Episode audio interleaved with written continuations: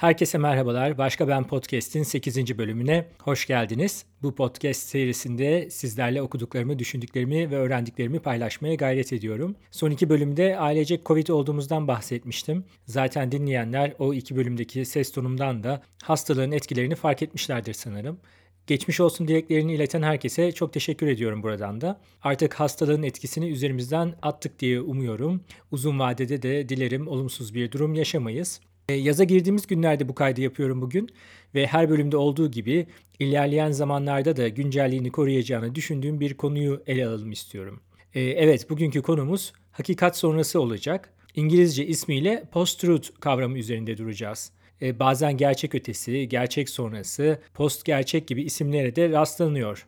Ben hakikat sonrası olarak kullanacağım bu yayında ve konuyu kişisel gözlemlerimden, bazı tezlerden, makalelerden ve özellikle de iki güzel kitaptan faydalanarak ele almaya çalışacağım. Kaynakları her zaman olduğu gibi bölüm detayında ve başkaben.com blogunda bulabilirsiniz. Şimdi size George Orwell'ın 1984 isimli kitabından bir metin okuyacağım öncelikle. Şöyle başlıyor. Parti, Okyanusya'nın Avrasya ile hiçbir zaman müttefik olmadığını söylüyordu. Oysa o, Winston Smith, henüz 4 yıl gibi kısa bir süre önce Okyanusya ile Avrasya'nın müttefik olduğunu biliyordu. Ama bu bilgi nerede saklıydı? Yalnızca kendi bilincinde. Bu bile bir süre sonra yitip gitmeye mahkumdu. Eğer partinin söylediği yalanları herkes onaylıyor, tüm kayıtlar aynı masalı anlatıyorsa o halde yalan tarihe geçiyor ve gerçek oluyordu. Geçmişi denetleyen diyordu parti sloganı, geleceği de denetler. Bu anı denetleyen geçmişi de denetler. Eğer olaylar tersini gösteriyorsa olaylar değiştirilmelidir. Bu nedenle tarih sürekli yeniden yazılmaktadır. Geçmişin günden güne değiştirilmesi Doğruluk Bakanlığı tarafından yazılır. Dış dünyayla ve geçmişle bağlarını koparmış olan Okyanusya uzakta dolaşan bir adama benzer. Yönünü bulamaz, aşağıya mı yoksa yukarıya mı gittiğini bilemez. Böyle bir devletin yöneticileri, firavunların ve Roma imparatorlarının olamadıkları kadar mutlaktırlar. Gerçeği evirip çevirip istedikleri biçime sokabilirler. Gerçeğin denetlenmesi deniyordu buna.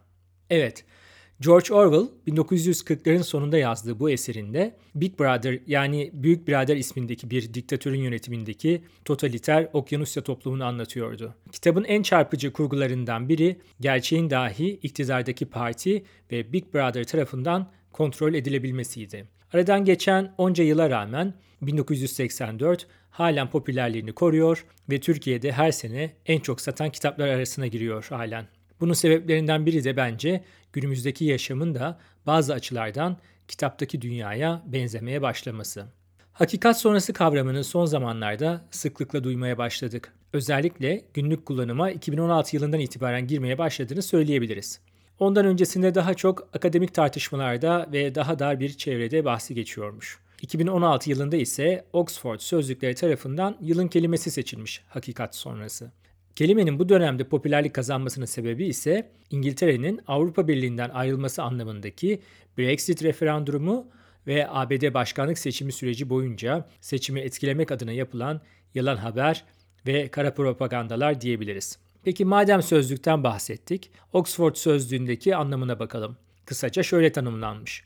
Kamuoyunun şekillenmesinde duyguların ve kişisel inançların gerçeklerden daha etkili olması durumu. Evet bu tanımda üzerinde duracağımız bir nokta kullanılan post kelimesinin niteliği. Yani şunu demek istiyorum. Örneğin post-war kelimesindeki gibi savaş sonrası anlamına gelmiyor buradaki post ilavesi. Daha çok gerçeğin önemini yitirmesi anlamında kullanılıyor. Gerçek derken ne demek istiyoruz? Birkaç somut örnek verirsem daha anlaşılır olacağını umuyorum. Mesela aşıların otizm yaptığı veya dünyanın düz olduğu, küresel ısınmanın aslında olmadığı, evrimin yalan olduğu, Nazilerin soykırım yapmadığı veya Amerika'da Trump'ın iddia ettiği gibi seçimlerin çalındığı gibi konular ya da tartışmaları örnek gösterebiliriz. Yani elde aksi kanıtlar olmasına rağmen yalan söylenmeye devam ediliyor ancak hakikatin ne olduğu da pek kimsenin umrunda olmuyor. Bunları aptalca basit yalanlar ve komplo teorileri deyip geçemiyoruz çünkü çok büyük sonuçları var.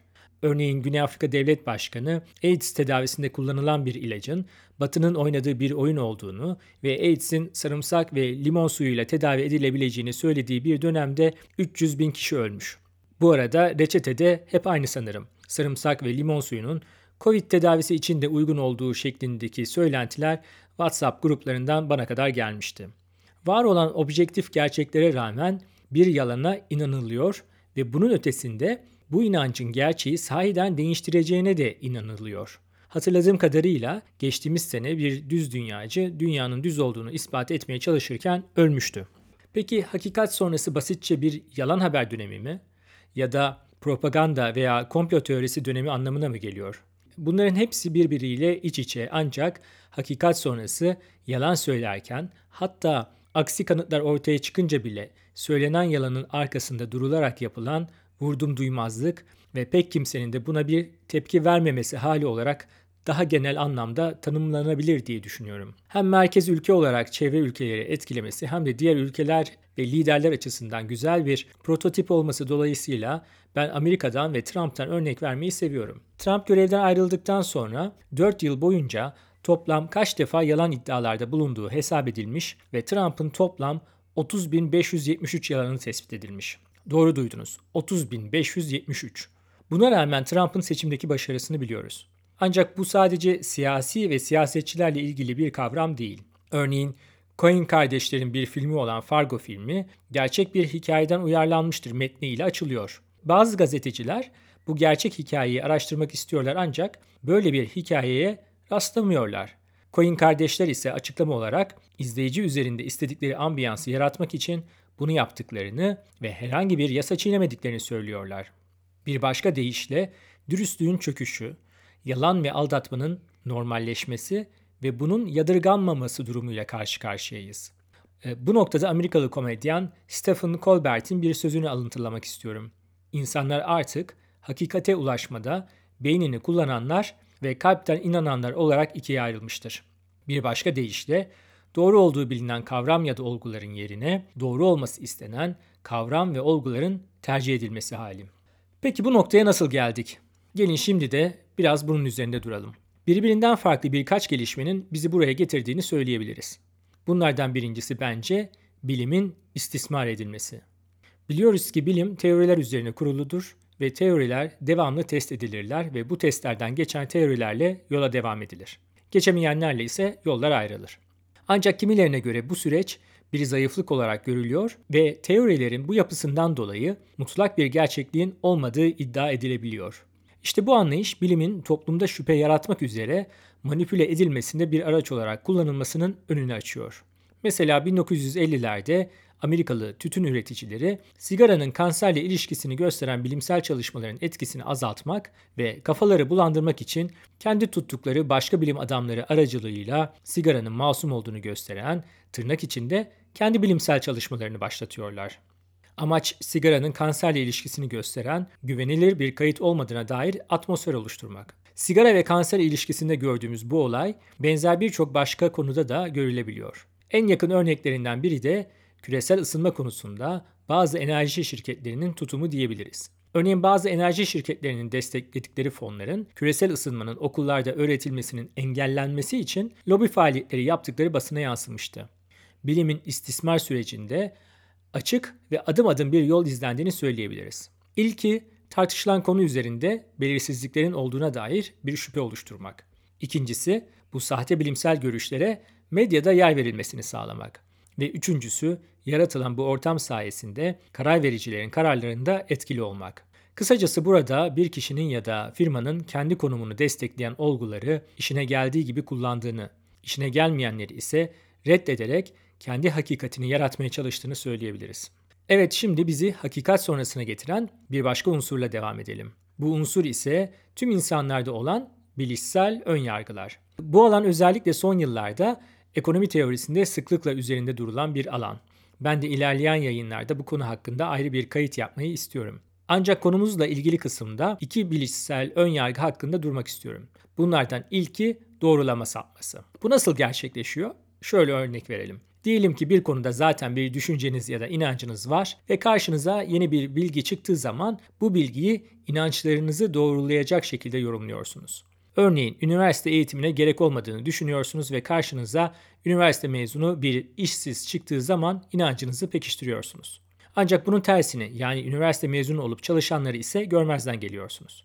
Veya bir başka örnek olarak futbol maçlarından sonraki tartışmaları düşünelim. Aynı video kaydına bakıp rakip taraftarlar farklı şeyler görebiliyorlar. Duygusal olarak aidiyet hissettiğimiz şeylerin üzerimizde büyük etkileri var. Bu noktada ikinci bilişsel ön yargıya geçelim. Bu da geri tepme etkisi. Nedir bu? Yine bir takım inançlarınız olduğunu varsayalım ve birisi bunlara karşı bir takım kanıtlar sunuyor. Bunun sonucunda ne oluyor dersiniz? İnsanlar kendi düşüncelerine daha sıkı sarılıyorlar ve doğruları görmezden geliyorlar. Mevcut inanışı sorgulamak yerine ona daha sıkı sarılıyoruz. İşte bu nedenle kimlik siyaseti yapılıyor. Çünkü insanlar inançlarıyla duygusal bir aidiyet kurduğunda, hatta bunları kimliklerinin bir parçası olarak gördüklerinde düşüncelerini değiştirmeleri çok zorlaşıyor. Bir örnek verelim. Amerika'nın Irak ile savaş başlatırken kullandığı en önemli argüman Irak'ta bazı kitle imha silahlarının olduğu iddiasıydı. Ancak sonrasında bunun öyle olmadığı kanıtlanmıştı. Ancak anketlerde nasıl bir sonuç çıkmış biliyor musunuz? Aksi kanıtlanmış olmasına rağmen Amerika'da yapılan ankette Irak'ta bu silahların bulunduğuna inananların oranı %38'den %50'ye yükselmiş. Kısacası insanlar inanmak istedikleri şeye inanma eğilimindeler. Peki durum bu bakımdan ümitsiz mi? Kolay değil ama ümitsiz de değil. Araştırmalar gösteriyor ki inancınızın aksi kanıtlara tekrar tekrar maruz kaldıkça bunları değiştirmeye daha olumlu yaklaşılıyor. Kısacası bardağı taşıran bir nokta var. Bizi hakikat sonrasına getiren üçüncü sebeple devam edelim şimdi de. Bu sebep geleneksel medyanın gerilemesi ve yeni medyanın yükselişi diyebiliriz. Bugün 1950 yılına kıyasla Amerika'daki büyük yazılı basının okuyucularının %70'ini kaybettiğini görüyoruz. Benzer durum geleneksel büyük televizyon kanalları için de geçerli.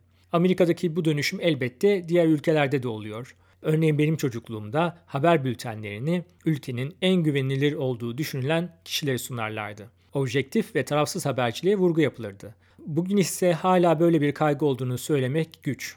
Günümüzde insanlar az önce değindiğimiz bilişsel sapmaları destekleyecek şekilde kendi doğrularını pekiştirmek için taraflı oldukları belli olan yayınları takip ediyorlar. Burada kritik nokta şu.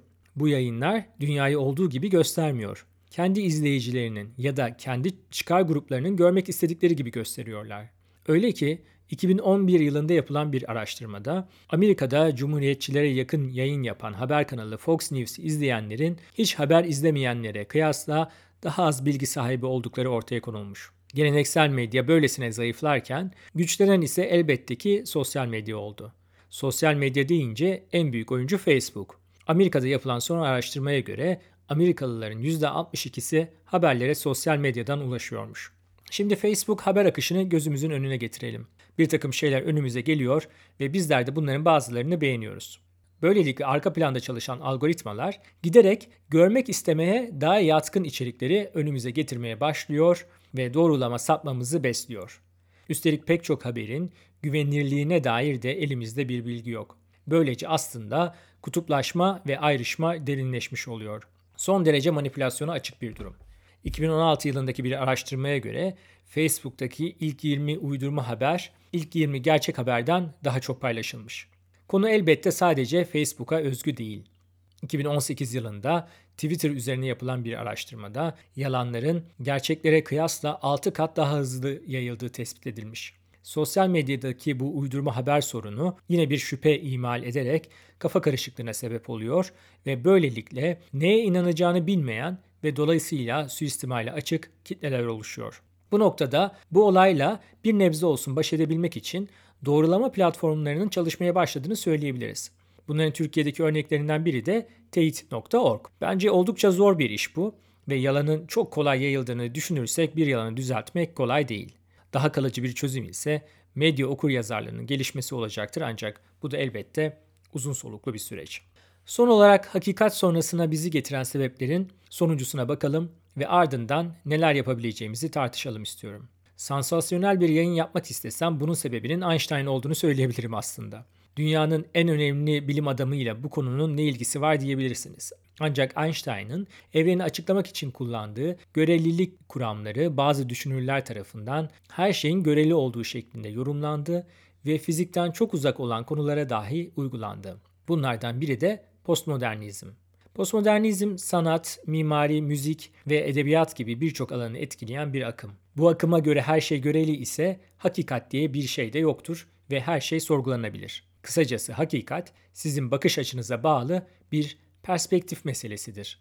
Bu düşünce altyapısı elbette diğer alanlara da sirayet ediyor ve bilim inkarcılığını besleyen bir araç olarak kullanılıyor. Evet, hakikat sonrasının ne olduğunu ve buraya nasıl geldiğimizi konuştuk. Şimdi son olarak bu durumda ne yapabileceğimizi konuşalım. Birinci sırada bence yalanlarla mücadele geliyor. Bunun bir yöntemi yalanların yayılmasında bir araç olmamak. Bir başka yöntemi de yalana yalan diyebilmek. Son zamanlarda benim dikkatimi çeken bir konu yalana yalan da denilememesi. Mesela yalan söyleyen biri aksi kanıtlar ortaya çıkınca yalan söyledim demiyor. Yanlış anlaşıldım diyor veya yeterince dürüst değildim gibi ifadeler kullanılıyor. Bir başka unsur bence birey olarak işini iyi yapan medya yayınlarına destek vermek ve bağımsız haberciliği desteklemek olabilir. Bu aynı zamanda kitlesel medyanın da kendi yaptıklarını yeniden değerlendirmesine sebep oluyor. Örneğin BBC artık iklim değişikliği ile ilgili tartışmalarda iklim değişikliği inkarcılarına eşit süre vermeyeceğini açıklamış. Bu şu açıdan da oldukça önemli. Hatırlarsanız doğruların tekrar edilmesinin, var olan inançların değiştirilmesinde önemli olduğunu söylemiştik. Bir başka yapılabilecek şey medya okur yazarlığını geliştirmek olabilir. Karşıma çıkan bu haberin kaynağı güvenilir mi? Başka kaynaklarda bu haberi teyit ediyor mu gibi sorgulamalar yaparak daha bilinçli şekilde yaklaşabiliriz. Ve son olarak da bence sosyal medya şirketlerini de işin içine dahil edecek şekilde onların yalan haberlerle daha iyi mücadele etmelerini isteyebiliriz. Örneğin ben Twitter kullandığım zaman karşıma çıkan yalan ve manipülasyon amaçlı tweetleri Twitter'a bildiriyorum.